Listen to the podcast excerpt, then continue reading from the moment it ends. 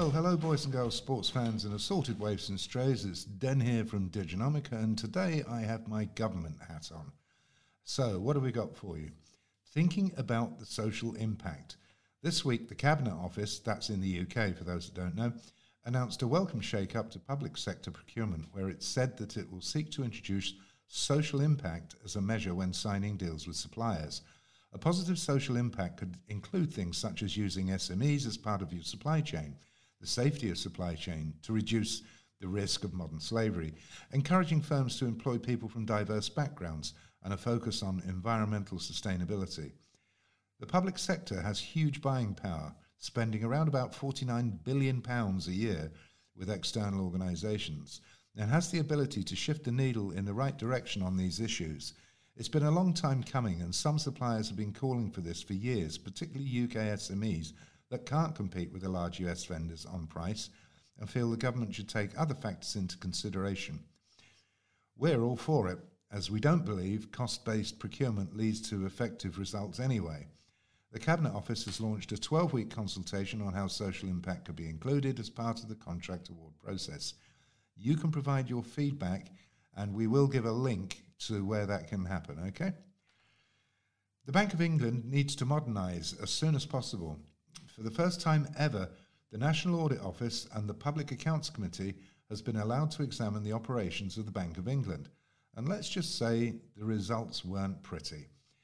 Despite the fact that the bank has two major projects underway to modernise its central services and improve efficiencies, it also lacks a clear vision, and its technology costs are 33.6% more expensive than central government benchmarks. And those aren't great in the first place. What's also concerning is that it has a plan to consolidate IT systems and move data centers, but is looking at a 15 year return on investment. No cloudy future for the BOE then. The Public Accounts Committee also found that staff had violated the bank's own procurement policy up to 200 times in one year for purchases over £25,000. If it can't force compliance on its own staff, how seriously should others take the bank's enforcement action? We've seen this before elsewhere, and the evidence suggests the Bank of England has a tough road ahead. It's been slow to modernise, and its current modernisation plans feel more 90s than 2019. We're going to watch this one with interest. Government gets tough on digital competition. Two stories emerged this week which indicate that the government is set to take stronger action against the big West Coast technology companies such as Facebook and Google. First up, the House of Lords Communications Select Committee recommended that a new digital regulator be established, the Digital Authority, to take tougher action. The committee outlined 10 guiding principles that should govern the Digital Authority, which have a strong focus on protecting individuals using digital services. Essentially, the committee argues that self regulation by online platforms is clearly failing. Secondly, the Treasury released a major report into unlocking digital competition, which calls for updating competition rules to reflect the evolving digital landscape. It recommends giving regulators more powers to tackle, for example, bullying tactics by market leaders and to block mergers likely to reduce future competition. How much influence the UK could have over US companies and their operations remains to be seen, however.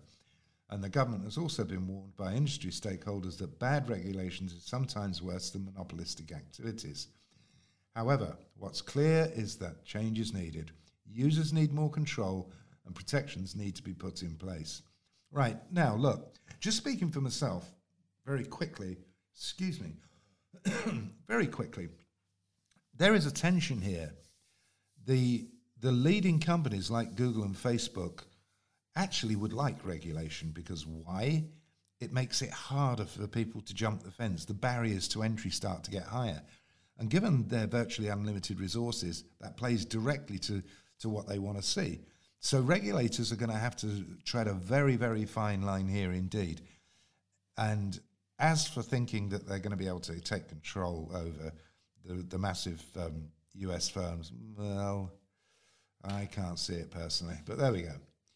Anyway, it's not all about us while we like to think that we have a, a, good handle on what's going on, there's plenty of good stuff out there. So one of the things that Derek stumbled across uh, uh, on on, um, on a tech journalist Facebook group this week, unsurprisingly, being moaned about.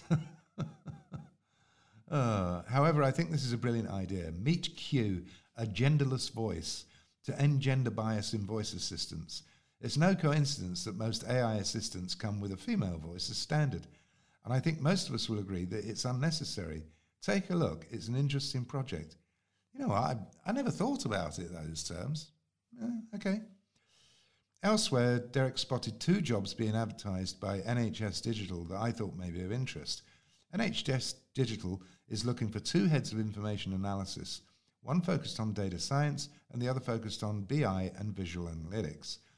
With the progress being made on the NHS technology strategy and the creation of its new central digital function, NHSX, looks set to be an interesting place to work over the coming years.